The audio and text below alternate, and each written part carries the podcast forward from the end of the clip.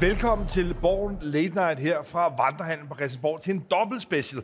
Det er i dag, Folketinget er åbnet, og Mette Frederiksen har holdt en åbningstale, der var ventet med spænding. Og det er også en nyhed og en, øh, altså en omvæltning, kan man sige, af formatet, at mens Jarl Korto er i USA, så har vi fået besøg af dig, Peter Lautrup Larsen, mangeårig politisk journalist og kommentator på øh, TV2. Så velkommen her i øh, Borgen Late Night, og velkommen øh, til seerne. Den her øh, åbningstale havde jo ikke den nyhed, vi alle sammen har gået og ventet på. Valgudskrivelsen. Var det ligesom et antiklimaks, eller hvordan skal vi forstå det her med, at hun holder en åbningstale, hvor man fornemmer, at der kommer et valg, men det alligevel ikke blevet udskrevet? Altså, i selve åbningstalen ville hun jo næppe udskrive valget, men så ville hun være gået ned, og så ville hun have fået ordet igen til det, der hedder en særlig, altså en udtalelse af særlig karakter. Og Ja. så ville hun så have sagt, nu indstiller jeg til hendes majestæt dronning, at der skal udskrives folketingsvalg og et eller andet. Det gjorde hun jo ikke. Og jeg så øh, den tv-station, jeg så, min gamle arbejdsplads TV2, øh, de gik meget hurtigt af. Jeg sagde, "Ah, giv ham nu lige chancen til at kalde hende op igen. Men det skete ikke. De havde ret. Det gjorde, det gjorde ikke. Så øh, altså, alle regner jo med, at det kommer i morgen, og det ja, virkede fordi, også sådan. på fordi vi kan absolut ikke ligesom, altså, udskyde øh, valget. Tværtimod, så tror jeg nu godt, man kan konkludere meget håndfast, at valgudskrivelsen kommer onsdag. Spørgsmålet er jo i virkeligheden så mere nu, med de øh, snakke og rygter, der er henne, hvor det bliver. Hvor bliver valget udskrevet henne? Ja, det, dit bud er lige så godt som mit. Det bliver holdt hemmeligt indtil videre. På et eller andet tidspunkt, for eksempel øh, øh, meget tidligt i morgen, alt efter hvor det er, så vil tv-stationerne selvfølgelig få det at vide, for at det er jo ikke sådan, at man udskriver et valg, og så er der ikke kamera på. Så der skal være kamera og lydfolk, og der skal være alting. Det er jo, det, det er jo den store øh, opsætning. Altså, jeg kan huske, at Lars Løkke Rasmussen udskrev det på Marienborg. Det har vel været valget mm. i... Øh, mener, det var i 2011, øh, og, øh, og det kan hun jo vælge at gøre. Hun kan også gøre det et andet sted. Og Det ligger ligesom til denne her regering, at de rykker ud i samfundet et eller andet sted, øh, utraditionelt sted, øh, og øh, så gør de det der. Der er nogen, der har gættet på Aalborg. Hvorfor Aalborg? Fordi det er hendes hjemby, det er der, hun er vokset op. Øh, det er også der, hun stiller op. Øh, det kunne være naturligt, men jeg mener, det er for langt væk, fordi der bliver jo partilederrunde i morgen aften på TV2 og Danmarks Radio kommer til at dele den, hvis der bliver valg. Og øh, så skal hun transportere sig hele eftermiddagen. Okay. Så jeg tror, det bliver nærheden af København. Men tro og tro og tro, det er jo ja, der, vi er i Men der er øjeblikket. meget, der kunne tale for, for Aalborg, fordi Mette Frederiksen har også i den duel, hun kommer til at udkæmpe i Nordjylland mod Inger Støjberg, brug for at komme tilbage. Hun havde et, et opslag i går på sociale medier, hvor hun forsøgte ligesom at genfremkalde den gamle Mette, og på en eller anden måde beskrev der et møde, hun havde haft med en, en, en vælger hjemme i Aalborg, der på en eller anden måde savnede lidt øh, den sådan ægte Mette. Og det var i hvert fald også et tydeligt tegn på, at valget er på vej. Men Peter Lautrup Larsen, den tale, hun så rent faktisk holdt, som altså ikke førte frem til en valgudskrivelse, Hvordan vil du vurdere, at den fungerede som et afsæt for nu så at udskrive valget? Altså, hvad var det ligesom for en fortælling, hun på en eller anden måde lancerede her? Det var jo en fortælling om, hun nævnte alt det, der samlede, altså alle problemerne, alle de store problemer. Øh, en statsmandstale, vil man måske endda sige, en statsministertale. Altså, øh, hun var jo ikke inde i detaljerne, at vi fik ikke nogen løsninger, eller hvordan hun egentlig ville besvare nogle af de ting. Vi skulle have 15-årig helhedsplan for velfærd osv., men hvordan, hvordan, hvordan? Det fik vi ikke svar på. Det må vi vente på øh, til, øh, til valget, går jeg ud fra i løbet af en presmøde, og hun vil holde i løbet af det og alt muligt andet. Så det var en, en, en tale, der gik direkte i forlængelse af hendes andre budskaber, nemlig at der er kæmpe store problemer, vi skal slås med. Hun vil sådan set gerne have en bred regering hen over midten. Derfor satser hun på alt det, der er samlet, og i øvrigt, at øh, det, vi skal have valgt nu, det er altså ikke hendes kop te, men det er noget, hun er påtvunget, og det har hun så valgt at, øh, ja, leve med det. Det er det, hun gør. Men det er jo en meget sådan dyster grundfortælling, Mette Frederiksen også her lanceret, og hun, som du er inde på, har rejst rundt med tidligere. Og jeg tror lige nu, i den situation, hvor vi står over for et valg, at man skal se det som et forsøg på ligesom at sætte det op som et klart valg mellem enten den kompetente, myndige Mette Frederiksen, som redder os gennem corona, det er hendes egen fortælling, eller et langt mere usikkert, øh, hasarderet valg i virkeligheden med en af de to borgerlige statsministerkandidater, altså enten Jakob Ellemann Jensen eller Søren Pape. Og i det valg, ja, der satser Mette Frederiksen og Socialdemokratiet høj grad på, at folk i usikre tider tænker, jamen lad os gå med det sikre, lad os lade være med at eksperimentere. Det er i hvert fald den fortælling. Men, men, men er der ikke altså, en stor risiko ved på en eller anden måde at overdynge med problemer, fordi hun var jo altså meget dyster og dramatisk i virkeligheden til beskrivelse af, hvad der er for nogle store problemer, også et nyt folketing står overfor. Er der ikke en risiko for, at man på en eller anden måde opbilder vælgerne til på en eller anden måde at blive ja, bange næsten? Jo, det er jo selvfølgelig øh, den øh, risiko, der er, men altså, øh, tryghed er jo i hvert fald for mange af de vælgere, som kan finde på at skifte parti, og det er jo, nogen siger op, det er, det er op til hver anden af, af vælgerne, der vil skifte parti. Jeg ved ikke, om det er helt så mange, eller hvordan øh, man er kommet frem til de målinger, fordi en ting er, hvad folk siger nu, noget andet er, hvad de gør, når de står og stemmer. Ja. Men, men, øh, men altså, hvis det er så mange, så vil tryghed jo være et ord, der vil gå igen og igen og igen. Og der kan man sige, hun skaber jo, eller redegør for nogle problemer. Jeg vil ikke sige, at hun skaber nogle problemer, fordi de er jo reelle at kigge på. Og ja. Vi har haft andre valgudskrivelser, hvor man kan sige det, man har, har talt noget op, som man kunne diskutere, om det var så stort et problem. Men der er jo ingen af de problemer, hun nævner i dag, der ikke er tæt på os, os alle sammen. Og så præsenterer hun jo sig selv som værende hende, der har om der har svaret, eller i hvert fald en idé om svaret, altså fordi vi ved jo ikke svaret, vi ved ikke, hvordan Nej, du og jeg skal betale for det der. Præcis, og det er jo det, der på en eller anden måde, synes jeg er atypisk. Altså hvis man mindes tilbage eksempelvis, altså sådan ikonisk, da Anders Fogh Rasmussen valgte valget, valget tilbage i 2001, det var med det, han, og man omtalte det gang som kontraktpolitik. Det var sådan nogle meget konkrete valgløfter, som han også gjorde et stort dyd ud af ligesom, og, og, og, at indfri i løbet af de første 100 dage. Men det var, ideen var altså, at man havde en kontrakt mellem politikerne og øh, vælgerne med nogle meget konkrete løfter. Her ser vi jo, altså om ikke det stik modsatte, men i hvert fald jo meget langt fra, ligesom, at man ligesom kan læse sig ned. Der er ikke nogen steder, hvor der står noget med hverken med småt eller stort om, hvad løsningerne, hvad er Socialdemokratiet, der er Mette Frederiksens løsninger på det her? Er det ikke også en, øh, en et chance, øh, altså chancesejlads fra regeringens side og Mette Frederiksens side? I hvert fald, det vil der jo komme pres på, at hun skal levere nogle løsninger, fordi altså, vi har et folketing, hvis jeg sammenligner med den gang, øh, jeg kom herinde første gang i embeds medfør i starten af 1980'erne, der var Danmark på vej mod den økonomiske afgrund osv., der havde vi et folketing, hvor medlemmerne, et flertal, var nødt til at træffe nogle upopulære, upopulære beslutninger, nogen, der gjorde vanvittigt ondt på danskerne, og de gjorde det, og de argumenterede for det, og de blev også belønnet for det. Det er jo blandt andet Poul Slytters og hans regering, jeg tænker på, det er i hvert fald i første omgang. Så blev det for meget, og vi skulle have kartoffelkur. Den nuværende generation af politikere har jo på grund af råderummet og det, er lige ved at sige, den forrige generation skabte ved, at vi skulle arbejde længere, inden vi fik kom på pension og så videre, jo ikke i samme situation før nu være tvunget til at skulle træffe nogle beslutninger, som hvor det ikke er alle danskere, der får, eller hvor det kommer til at gøre ondt på nogen, og hvor man må se på nogle konkurser, man ikke kan gøre noget ved osv. Og det er jo de svar, som der sikkert er mange danskere, der vil efterlyse. Dem fik vi i dag. Vi fik kun et omrids af, at det bliver ubehageligt, men hvordan? Det har Mette Frederiksen ikke svaret på endnu, men jeg kan ikke forestille mig andet, det bliver hun stillet op imod i en valgkamp, men det, ligesom alle de andre. Men det svar, hun så på en eller anden måde også har, og som hun egentlig, kan man sige, leveret i hvert fald i den allerførste del af talen, med stor, kan man sige, sådan følelsesmæssigt gennemslag, ved at hun ligesom, altså, kom med nogle fortællinger om både den lille Marianne Hjelved, som, som, som ung øh, skolepige, der var så genert, at hun ikke engang tog at dele de flødekarameller ud, som forældrene havde givet. Hun fortalte en, en lignende rørende historie om Henrik Dam Christensen, og Bert Hårder, alle tre, øh, kan man sige, meget erfarne politikere, som ikke genopstiller ved valget, og dermed trækker sig tilbage. Men hun fik ligesom i den indledning jo også skabt en ramme om det samarbejdende folkestyre. Altså en fortælling om, at man øh, under corona, men også videre frem, må, må samarbejde.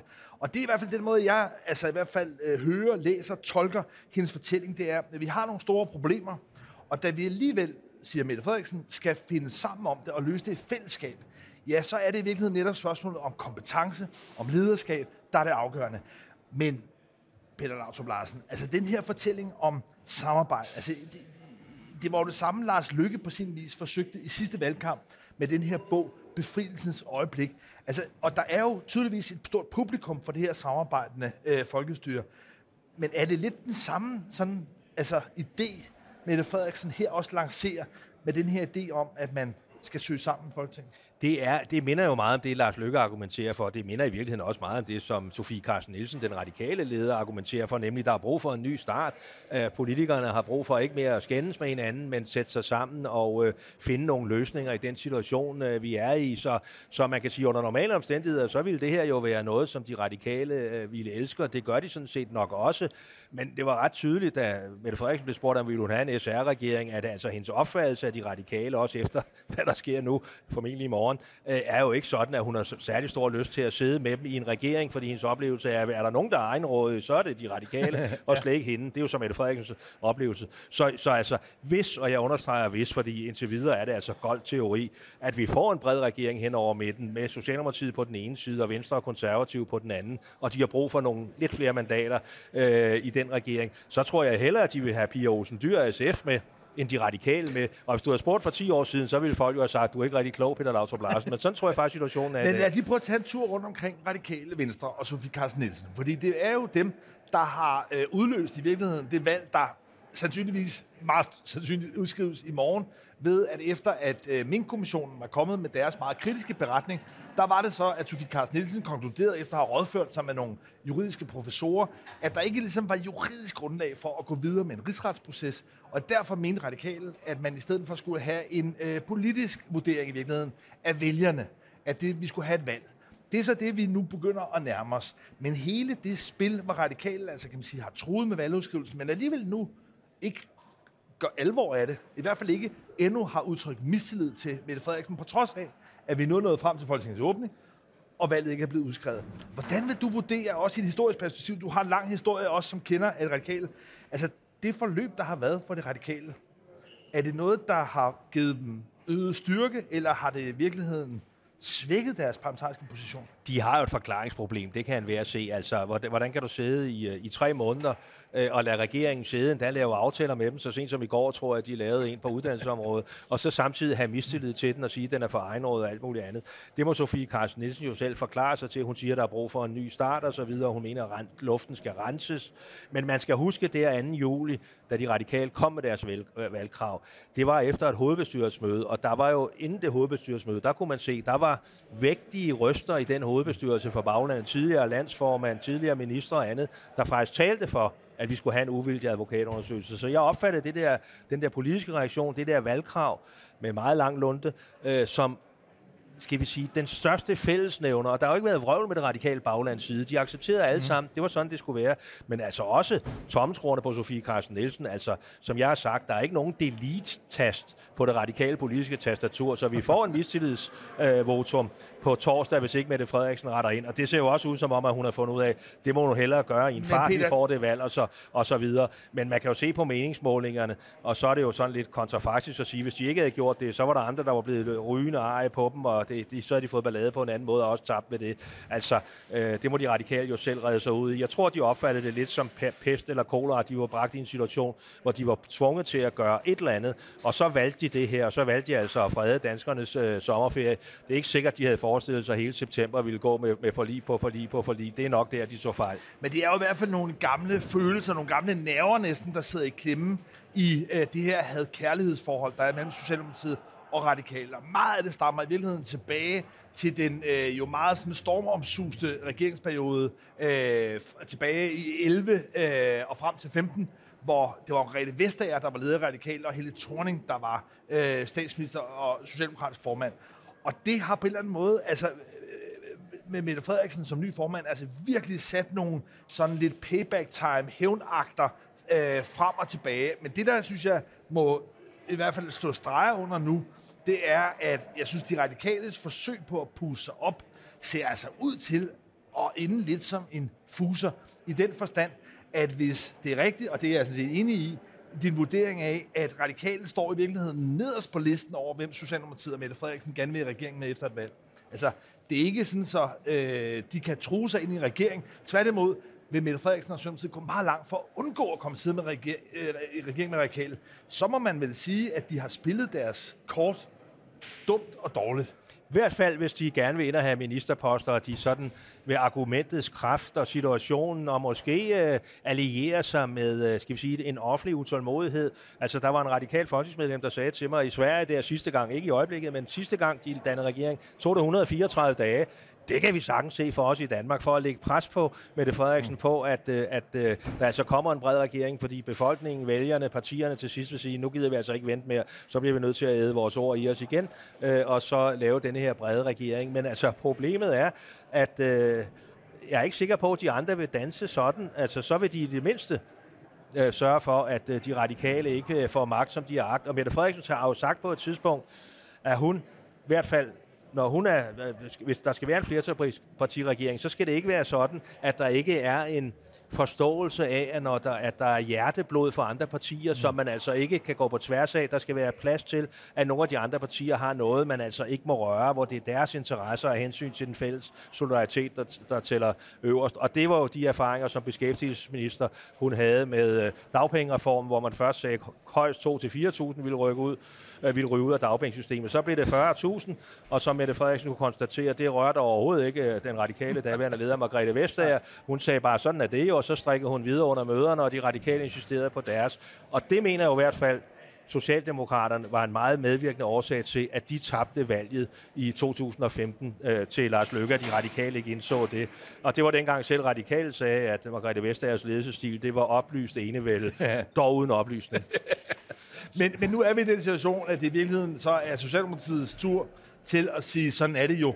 Og øh, jeg synes i hvert fald, hvis man på nuværende tidspunkt her, lige inden valgudskrivelsen, skal vurdere den armlægning, den øh, dyst, der har været mellem radikal og Socialdemokratiet, så er det altså øh, statsminister Mette Frederiksen, der har formået at manøvrere sig bedst ud af det øh, spil, der har været. Jeg synes, det er meget svært at få øje på, hvad det er, Sofie Carsten Nielsen har fået ud af sin, øh, sin sommertrusler. Jamen, tror du ikke? Jeg tror, de radikale vil stå fast i, at Mette Frederiksens etpartiregering kan ikke fortsætte med radikale opbakning. Nej, men det er jo hele tiden ikke luften, at det var, det var ikke luften, at det var så en, en, en flerpartiregering hvor radikale skulle være med. Ja, i hvert fald altså, radikale skulle være med. Ja, og hvis det ender med, at der ganske vist så kommer en flerpartiregering, men uden de radikale, ja, så må jeg sige, altså sådan, det kan du kalde det kynisk, eller du vil, men så synes jeg i hvert fald, at øh, Sofie Carsten Nielsen har øh, dummet sig, har formået, kan man sige, ligesom, at øh, udvande den styrkeposition, hun havde, til lige pludselig at måske spille en Lars Lykke fra Moderaterne ind i en regering, eller som du er inde på, en, en samlingsregering over midten. I hvert fald synes jeg, at, øh, at det er svært at se radikale har fået særlig meget ud af det her forløb. Men lad os sige, at vi får 100 dages regeringsdrøftelser, så er det jo ikke Mette Frederiksen, der sidder for bordenden hele tiden. Så må hun efter en uge eller 14 dage opgive. Så kan det blive øh, Jakob Ellemann øh, formentlig. Øh, jeg tror mere på ham end Søren Pape, som kongelig undersøger. Kan det blive Sofie Carsten Nielsen selv? Hvis du spørger de radikale, så kan de godt sidde med deres skakbrikker dernede øh, og sige, vi går ikke selv med, altså vi, så får vi muligheden. Jeg tror ikke, der kommer noget ud af det hele. Altså tilbage i 1988, da jeg var radikal preschef, jeg ved godt, det er 35 år siden snart, men der var Niels Helve Petersen jo, der hed, der hed det nu det forår Niels Helve, der var han i nogle dage kongelig undersøger, han fik heller ikke noget ud af det, det får hun garanteret heller ikke. Men altså, der er noget opbrud der, hvor, øh, hvor en Mette Frederiksen, der gerne vil have kontrollen med situationen hele tiden. Hun må se i øjnene, at den risikerer hun at miste undervejs. Jeg tror dog stadigvæk på, at hvis meningsmålingerne ser ud, som de gør i øjeblikket, øh, så bliver det altså meget svært for en Lars Løkke Rasmussen at manøvrere på en sådan måde, at han vil være uafhængig af yderpartierne, hvis han er tunge på vægtskålen. Og ligger det ikke lidt op til, at hvis Mette Frederiksen accepterer en advokatundersøgelse og andet, så kan han måske leve med, at men, hun Men jeg ved det ikke, men, men, men det bliver meget kompliceret. Men, men lad os, inden vi kommer frem til øh, sådan hele spillet om øh, regeringsdannelsen, så lad os lige prøve her afslutningsvis at kaste et blik på den valgkamp, vi står overfor hvor øh, det, det overgribende øh, emne, dagsordenen, den tunge dagsorden, er jo prisstigninger, inflation, den krise, vi står i. Og hvor Mette Frederiksen altså her i åbningstalen i dag ikke gjort noget forsøg på ligesom at tale det ned, eller og på en eller anden måde sige, at det snart øh, er løst. Nej, tværtimod, så er det det her dramatiske perspektiv mellem enten den, øh, det faste greb om rettet, eller den usikkerhed, der tegner sig. Men hvis vi tager Mette Frederiksen, så synes jeg, man fornemmer, nu er der også meningsmålinger, der på et meget gunstigt tidspunkt begynder ligesom at udligne sig lidt. Altså er vi den utrolig heldige og dygtige situation, kan man sige, planlagte af Mette Frederiksen, at hun faktisk nu går ind i en valgkamp, hvor hun har, har lidt opdrift? Det, ser, det kan jo godt se sådan ud. Altså, det er klart, at øh, øh, i dagen i dag, altså, som vi talte om før, vi har ikke hørt ordet, jeg har ikke hørt ordet Mink-kommission øh, blive nævnt. Og det er jo det, der i hvert fald det kommer op i en valgkamp. Selvfølgelig ja. gør det det på mange ledere kanter, men det er jo noget af det, der har gjort ondt på hende i forhold til, øh, også i forhold til øh, de radikale og, og situationen i øvrigt. Ja, altså, hvis Mette Frederiksen får lov til at tale politik, får lov til at tale problemerne, får lov til ligesom at, nu siger jeg der er ikke ophavsret i politik, så hun får selvfølgelig ikke lov til at have patentet på trygheden, men prøver på at erobre patentet på trygheden, og det lykkes for hende, jamen så kommer hun til at, så kommer meningsmålingerne til at, at pege i, uh, i hendes retning.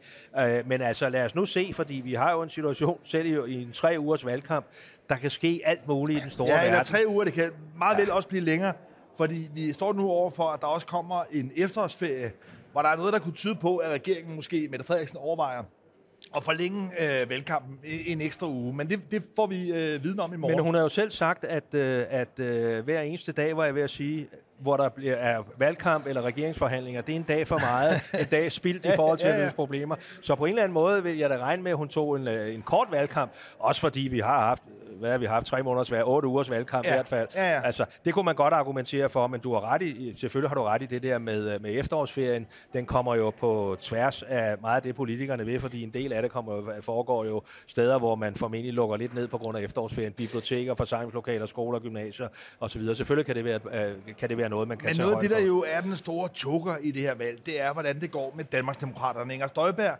som for øh, jo under et år siden blev dømt ved rigsretten, senere blev erklæret uværdig til at sidde her i Folketinget. Ja, hun står jo til, i målingerne i hvert fald, at storme ind her i Folketinget med op mod 10 procent. Og det er klart, at hvis de målinger holder stik, ja, så er det det, der ligesom kan ændre balancen, fordi der er noget, der tyder på, at hun faktisk, altså Danmarksdemokraterne Inger Støjberg, tager vælger direkte fra Socialdemokratiet, altså trækker vælger hen over midten. Så det er en af de store joker, øh, der, der, der tegner sig. Men et andet spil, der jo kører, det er, at Søren Pape jo ser ud til konstant, og næsten også efterhånden jo yderligere selvforskyld, at tumle rundt i de her personsager, som altså er blusset op på ham for et meget ugunstigt tidspunkt, og som også ser ud til at påvirke opbakningen til øh, konservative.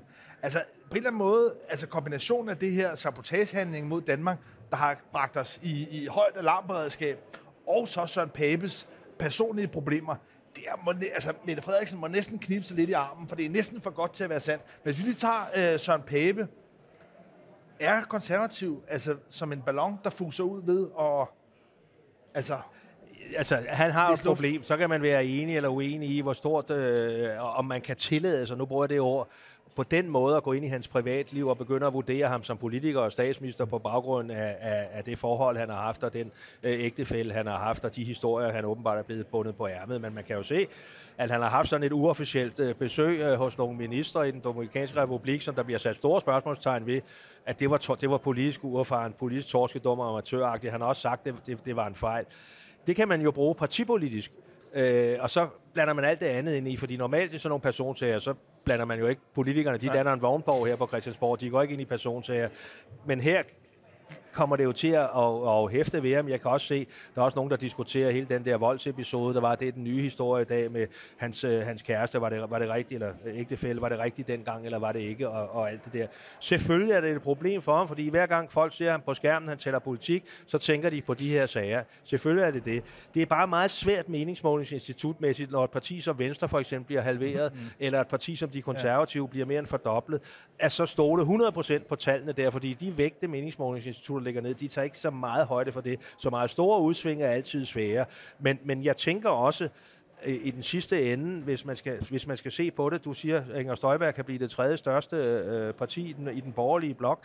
Altså, som Søren Pape sagde på et tidspunkt, inden de konservative voksede venstre overhovedet i sidste måneds meningsmålinger, det er antallet af mandater, der afgør, ja. at det ikke partiets størrelse. Venstre havde en anden holdning. Og jeg tænker i den sidste ende ved partier som øh, øh, Nye Borgerlige, Dansk Folkeparti, øh, øh, Danmarksdemokraterne og Støjberg øh, pege på Pape, fordi de vil, have, de vil være mere sikre på, at det er hans udlændingepolitiske linje, som de vil være mere sikre på ham end, end Jakob Ellemann Jensen, som de måske mere, er mere internationalt sindet. De måske ikke være ikke så sikre på, at han er helt så stærk, jo... selvom han selvfølgelig siger noget helt andet, og, øh, og øh, det, det, det kommer jo an på en prøve. Men det er jo altså igen spekulationer omkring alt det der, fordi hvis vi ser på indholdet, så var det også i dag med det Frederiksens tale, jeg lagde mærke til, at hun begyndte at tale om dårlig opdragelse, dårlig integration osv., så, videre. så kunne jeg ikke lade være med at tænke på Inger Støjberg for en, det 3-4 år siden efterhånden, der kom i modvind, også i sit eget parti, fordi hun på Facebook havde beskrevet en episode, hvor nogle indvandrerdrenge smed popcorn i en biograf efter hende og alt muligt andet. Er det ikke det samme med det, Frederiksen siger, der er uden popcorn og biograf, men i øvrigt, så er det det billede, man danner ind i hovedet, når man hører hende sige det. Så, så jeg, tror ikke, jeg tror nok ikke, at Mette Frederiksen har noget problem med at blive sat i samme båd som Inger Støjberg. For det er i høj grad det, hun kan komme til at udkæmpe i virkeligheden fra hus til hus, ikke mindst i Nordjylland, hvor de begge to stiller op, komme til at udkæmpe kampen om øh, vælgerne. Men vi er altså i den situation, som, altså, og det, på den måde er dansk politik jo blevet altså turbulent, uforudsigeligt. Det kan være op mod halvdelen af vælgerne, der stemmer noget andet, end de gjorde sidst. Vi er i en situation, hvor styrkeforholdene har ændret sig her lige inden vi går ind i, i valget.